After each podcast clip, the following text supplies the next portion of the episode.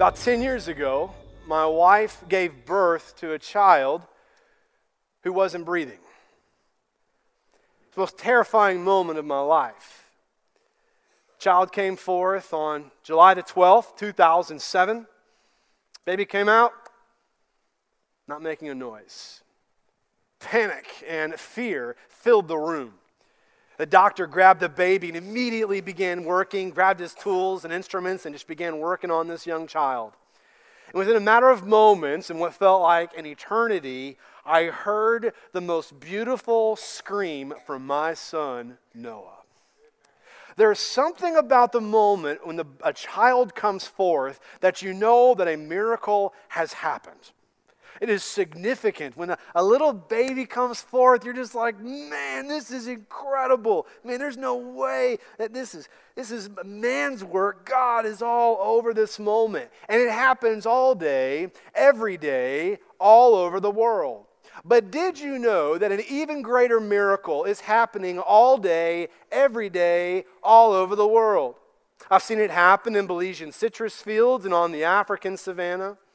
I've seen God do it in college campuses and in playgrounds, in rooms just like this, around kitchen tables and factories and office complexes.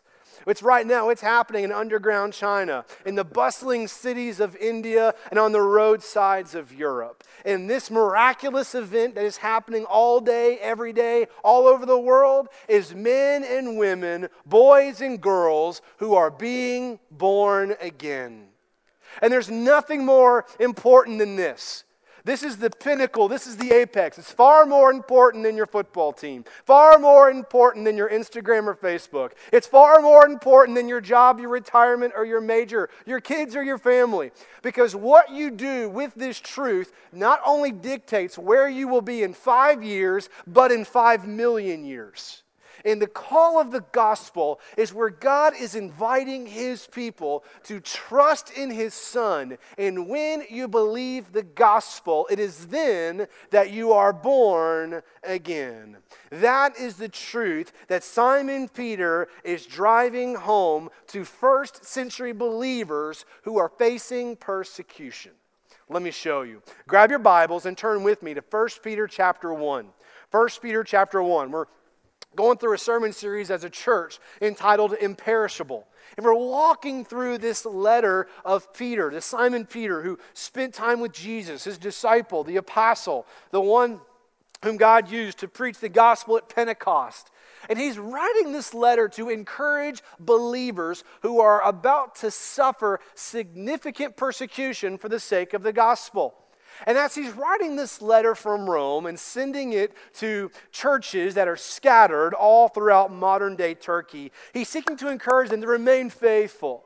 He calls them elect exiles, chapter 1, verse 1, who are on the brink of suffering for their faith in Jesus. Last week, we looked at all that God has done for us in the gospel, on how the Father and the Son and the Spirit all work together to bring you and I into a personal relationship with Himself. Now, this morning, the big truth that we see here in the text is that we have been born again. Peter is focusing now on the rebirth that has happened for those who call upon the Lord. Look with me at 1 Peter chapter 1, beginning with verse 3. Peter writes, Blessed be the God and Father of our Lord Jesus Christ. According to his great mercy, he has caused us to be born again to a living hope through the resurrection of Jesus Christ from the dead to an inheritance that is imperishable, undefiled, and unfading, kept in heaven for you, who by God's power are being guarded through faith for a salvation ready to be revealed in the last time. After his introduction in verses 1 and 2, Peter launches into the body of his letter with a word about worship. Verse 3, he's giving God the glory. He writes, Blessed be the God and Father of our Lord Jesus Christ. He's declaring adoration and praise to God. Well, why is he doing that? He tells us in verse 3 that according to God's mercy, he has caused us to be born again. Now, don't miss this overarching truth. This is essential. Entrance into the kingdom of God starts with being born again. You see, rebirth is the starting point to coming into the kingdom. Now, this phrase, born again, didn't originate with Peter, it actually originated with Jesus. In John chapter 3, Jesus has a late night conversation with the Pharisee whose name is Nicodemus. And Nicodemus is interested in having a theological discussion, not realizing that he's talking to the Lord God Almighty, who's right there in his presence. And in John chapter 3, he's praising Jesus, saying, You're a great teacher. I love the miracles that you do. There's no question that you come from God. But then Jesus turns it around. And in John chapter 3, verse 3, he says, Nicodemus, I tell you the truth, unless you are born again, you cannot see the kingdom of God. You see, Jesus is giving Nicodemus the prerequisite to gain access into the kingdom. And he is boldly declaring that for anyone to get into the kingdom, you must be born again. When I was going through college and Chris and I were, were newlyweds, I got a job working at a bank to try and help make ends meet for us. And I had all kinds of keys that came with my job. I had this uh, little swipe card that I would hold on my belt, had my face on it, and I would swipe it, and it would give me access into the bank. They also gave me a key, and this key that they gave me gave me access into the vault. Once I was inside the vault, I then would type in a number code that would give me access to the money that I would be using for that day. Well, just as that key card and the key and the passcode were the resources I had available to give me access to what I needed, the same is true for the gospel. Jesus is saying, here's the key code, here's the password, this is the key. Be born again. If you want to come into my kingdom, if you want to come be a part of what God is doing in and through me in this new kingdom that's greater than this, any, anything this world has to offer, you must be born again. Well, Kenneth, how in the world can I be born again? The answer is to believe the gospel. It means to turn away from your sin and to trust in Jesus. To believe that He died on the cross for your sins, that He rose again on the third day, that He is risen, He is ruling, He is reigning over all things. You bank your soul upon the work of Jesus Christ for you. And the moment you believe, that is when you are born again. Now, Westwood as a church, that's what we're about. Our mission is to invest in people who will impact their world for Jesus. The Great Commission is the call that God places upon His people to go give out this passcode, to go pass out keys. It's not a secret that you're trying to hide. Just like you don't want your kids to know the password to your phone, and you don't want like the bad guys to know the access to your email or to your online banking. Those are passwords you keep to yourself. Well, this one we share.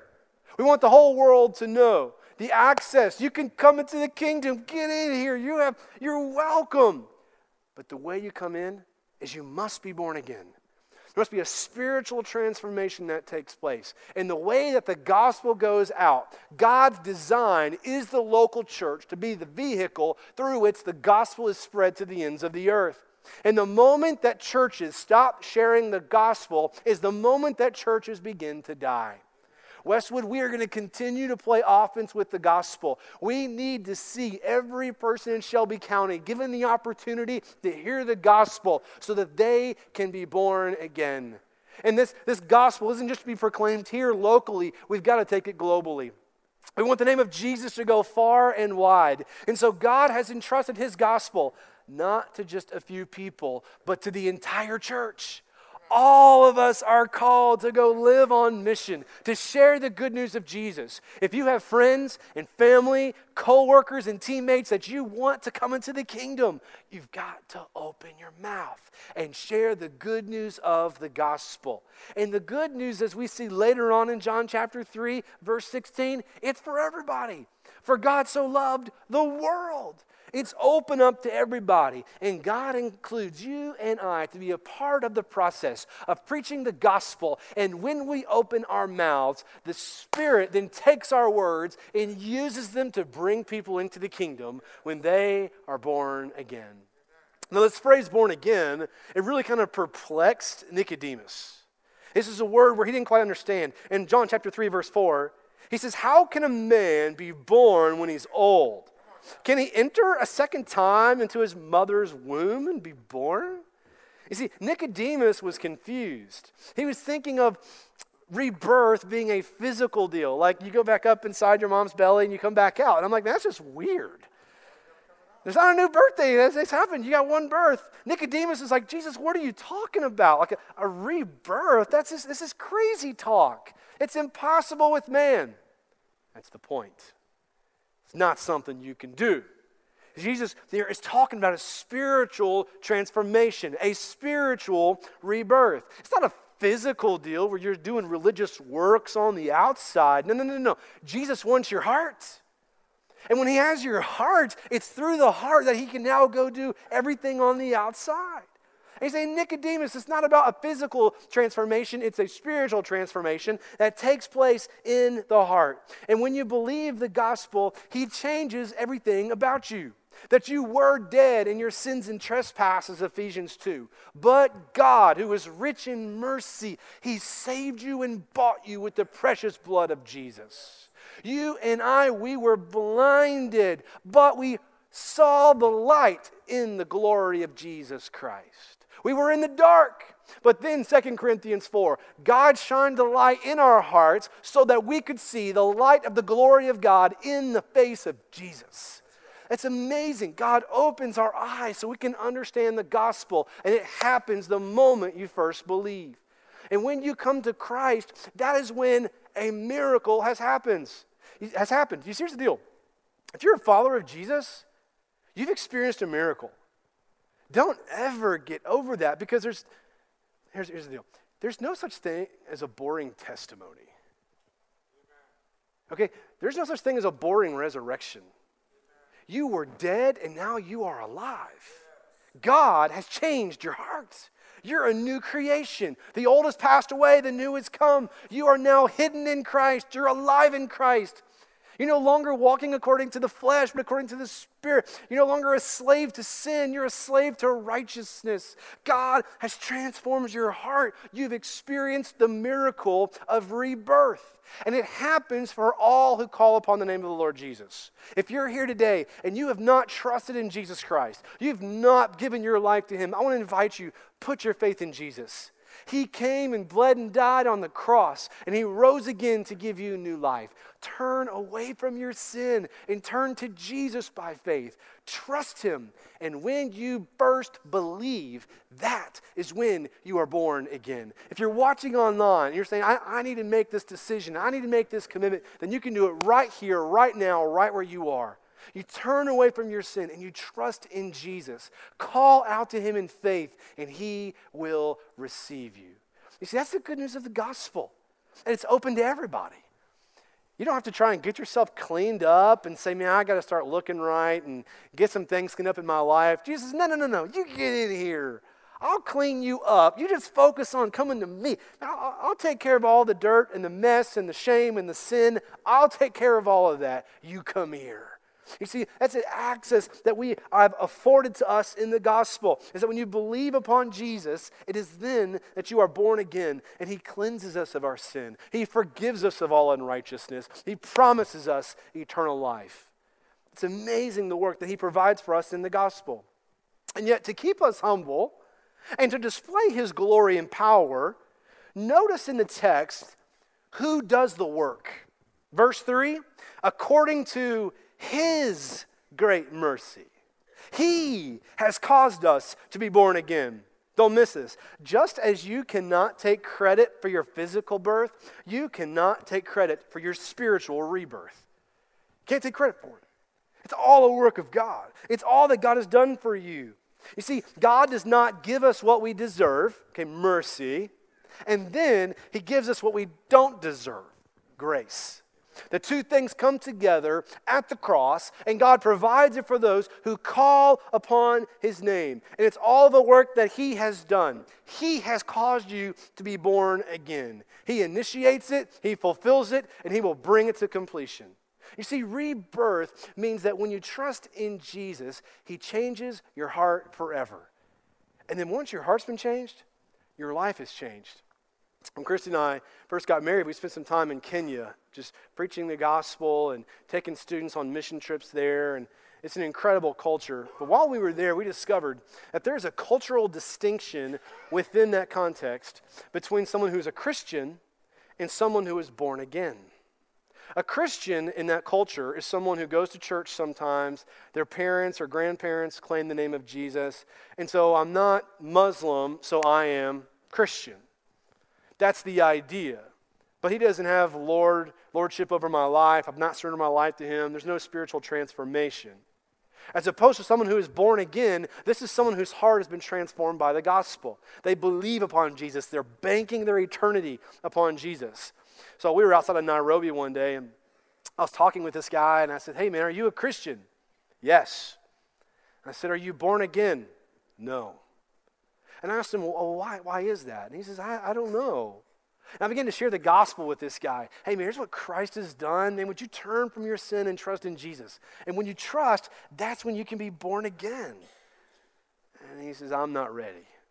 You see, he was so wrapped up in alcohol and the party life, and he was like, I, I know that for me to be born again, I've got to be willing to give all of this stuff up.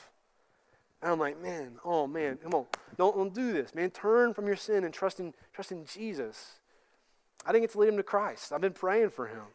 But in their culture, there's that distinction.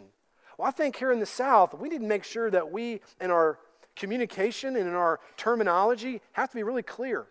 Because almost everybody I talk to is a Christian, even though their life doesn't reflect Jesus. It's cultural Christianity, not a personal relationship. And so there's, there's a distinction, there's something different. That's oftentimes, I rarely use the word Christian, I use the word Christ follower or a follower of Jesus because I want to distinguish between the two. Because someone who claims the name of Jesus lives for Jesus, not because they have to, but because they want to, they desire to. Why? Because they have been born again. That's what happens when you believe the gospel. Jesus is Lord over all of your life, and it's not a burden, it's a joy. And yet, whatever phrase or name we're going to call it, we need to make sure we're just abundantly clear on this is that you're saying, My sin was nailed to the cross. I bear it no more. I've been set free. I've been forgiven in Christ. And I'm now walking in the victory. I've been set free. I have been born again through the work of the Spirit. God is the one who has saved you. And when you believe upon the gospel, don't miss this. When you understand, when you know what God has done for you through Jesus, it compels you to a greater love and passionate worship of Him. Because when you meet Jesus, man, your heart overflows with love. And no love for God, but love for people. And it's a love that just continues to grow. And then you have this, this passion for worship. You want to make much of Him. You're able to declare with Simon Peter in verse 3 Blessed be the God and Father of our Lord Jesus Christ. Worship overflows out of your heart because He has changed your heart through the Spirit. Now, God could have saved us and that be enough, right? Okay, so I'm going to go ahead and take away your sin. I'm going to take hell off the table. No condemnation, Romans 8 1, for those who are in Christ Jesus. I'm going to take judgment off the table because your sin was judged at the cross, okay? I'm going to take away sin, hell, judgment, condemnation. Those things are now gone. That's enough, right? God says, I've got more.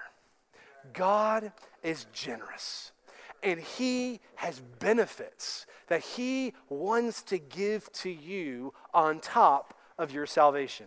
I want to show you three benefits that he provides for us, and they're right here in the text. He generously, graciously gives us these benefits to display his glory and power. The first is this the first benefit is that you have a living hope. Verse 3 You have been born again to a living hope through the resurrection of Jesus Christ from the dead. You see, Simon Peter here, he's connecting living hope to the resurrection of Jesus Christ. Okay, don't, don't miss this. Verse 3, he's referencing an historical event. He's referencing the resurrection of Jesus as a fact. It has happened. Well, how does he know this? Well, Simon Peter was in the tomb. Simon Peter had breakfast with the resurrected Christ. Simon Peter saw Jesus ascend up into heaven and sit down at the right hand of God the Father. You have in your lap a first hand eyewitness account of the resurrection. Isn't that amazing?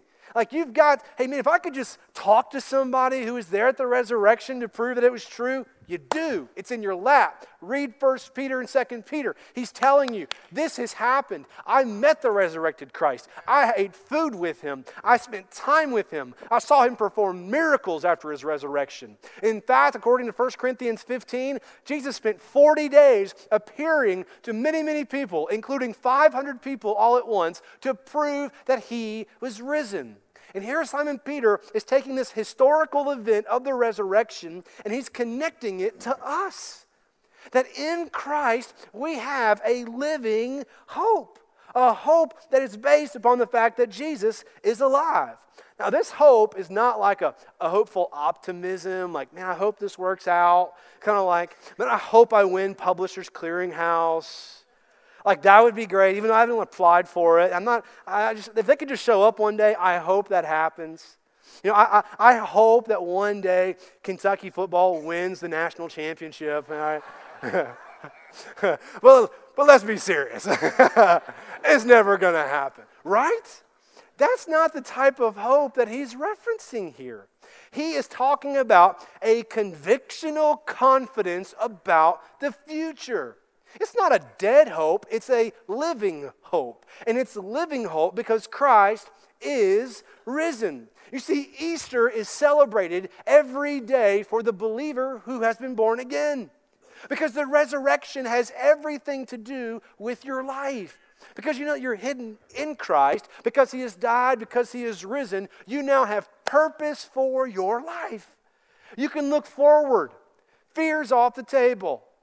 There's no, more, no, no longer this fear of what's the future going to hold for me? What's the future going to hold for my family? What's going to happen to our community? The Lord says, don't worry about that because you have a living hope.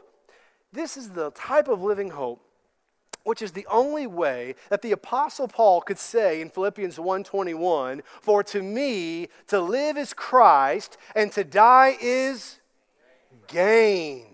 How can death be gain? Only if what is next is better than what you have right now. And right now, Simon Peter says, You have a living hope. And it's based upon the fact that Jesus' body is not still in a tomb outside of Jerusalem. He is alive, He is risen. Five times, Peter uses this word hope in his letter, and he's pointing these Christians who are suffering for the gospel, and he's pointing them to a better future. He's whetting their appetite. He's putting anticipation in their hearts for those who are growing weary with the burdens of this world. What about you? Are you discouraged? Are you dismayed? Are you weary and exhausted and defeated? You see, this week I was reading Psalm 42 and 43, and this psalm writer was in the doldrums. I mean, just a deep, dark depression. And he begins writing there in both of those Psalms. He says this Why are you downcast, O my soul? Why are you in turmoil within me? Hope in God. You see, when you are feeling blue, don't listen to yourself, preach to yourself. Why are you downcast, O my soul? Hope in God. I will trust in you, Lord. You are my rock and my refuge. You are the one whom I love. And when you find your heart trending towards depression, trending towards discouragement, ten, trending in the direction that you emotionally don't need to go, hope in God. Preach to yourself Jesus is risen. He is alive, and I have a reason to face tomorrow. I have a living hope in Jesus Christ. That's the point he's driving home here. And this is good news for us. You hope in the Lord. And what's so good is that Jesus is sitting on his throne in absolute sovereign control. he's not wringing his hands worried about ISIS. He's not checking his Fox News update worried about what's coming next. He is seated on the throne and he is doing fine. Rest in him. You see, as these first century believers were suffering and they were facing persecution, Peter is directing their gaze to the future. He's like, listen, the next 100 years, they're going to be really, really bad. But the next 100 million, they look really, really good. And if you're at a point where you just can only see right here, like, man, my, my situation is just not good. I'm not sure how we're going to make it. Like, I have no reason to have confidence or joy or hope about the future. You're too short sighted. Look beyond. Fix your eyes upon Jesus, the author and the finisher of our faith who for the joy set before him, in, before him endured the cross, scorning its shame, and sat down at the right hand of God the Father ruling and reigning. You can trust him. And because Jesus is alive, you have a living hope.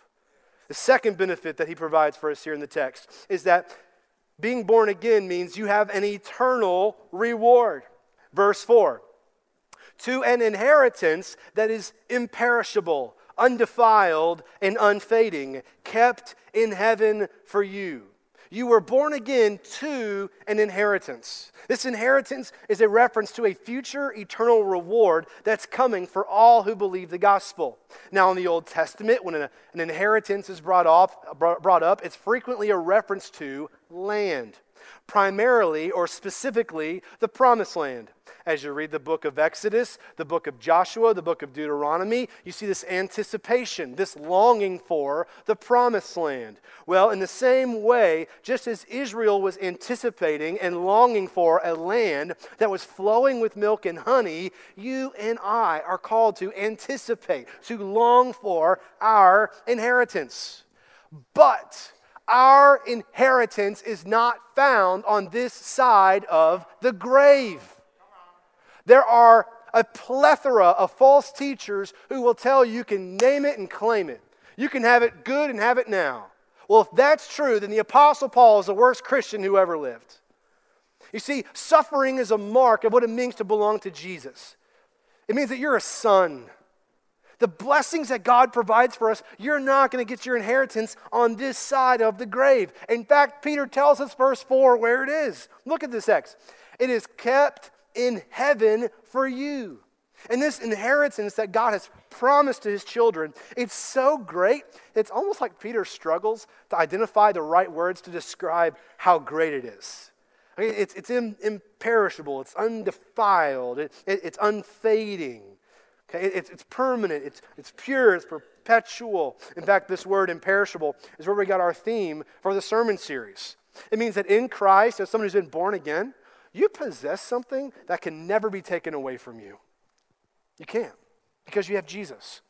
And the point that Peter is driving home is that you have something that will never be taken away from you. You have an inheritance. Don't miss this. In Christ, you have a greater inheritance than Bill Gates could ever provide. Don't miss that. How is this possible? It's possible because Jesus shed his blood to make you an heir. You're an heir. And the Spirit Himself, He reminds you that your name is in the will. Paul says it like this in Romans 8 The Spirit Himself bears witness with our spirit that we are children of God. And if children, then heirs heirs of God and fellow heirs with Christ, provided we suffer with him in order that we may also be glorified with him. Listen, if your inheritance is in this world, it's going to fade, it's going to rust, it's going to spoil, it can be stolen, and you can't take it with you. But if your inheritance is in heaven with Christ, it will not fade, it will not spoil, it will not perish, it will not be taken, and it will endure forever. You have an inheritance with Christ. In Christ, you are an heir to the King, and he will one day bequeath to his family an eternal reward. Third and finally, we see a benefit of being born again is future protection. Verse 5 says, Who by God's power are being guarded through faith for a salvation ready to be revealed in the last time. This word guarded here, it means to protect. It means you're under the watch, under military guard. The word carries the idea of a military escort who is guarding and protecting civilians and taking them to a safe place. You see, God is in his power, he is protecting you. He's escorting you to safety. So that at the end of time, verse 5, when, at the, when everything is done, when God blows the whistle and calls us all out of the pool, when everything is finished and done, at that moment, God is going to personally ensure that you are brought to safety at that moment. It's the idea of a military escort who says, We're going to take these civilians from this place to this place, and we're going to make sure that nothing happens to them. Well, God Himself is saying, I am going to see to it through my power to see that you are guarded, you are kept safe all the way to the end. So that when that day comes and you stand before me, I'm going to protect you, I'm going to keep you, I'm going to guard you. Verse 5 through faith. You see, future glory is coming for believers, and God's power will ensure that you get there safely. There are tender moments that take place when a baby is born. You lay down on the bed and or the couch and you just just hold that child. And after the parents have gone home or grandparents have gone home, friends are gone, it's just you and the child. Remember those moments where you just begin speaking blessing? I love you so much. You have a family. I'm going to take care of you. I'm going to protect you. I'm going to make sure that you're always taken care of. I'm yours. Uh, you, you have an inheritance that's coming. My life is now committed to you. Well, the moment that you believe the gospel, the moment you came to Christ, the Father Himself pulls you in and says, Welcome to the family. I'm yours. You have an inheritance that's coming. You're a part of a big family. You have no reason to ever fear again. I'm going to be with you forever. I've got your back. I'm going to protect you. Welcome to the family. You have been born again.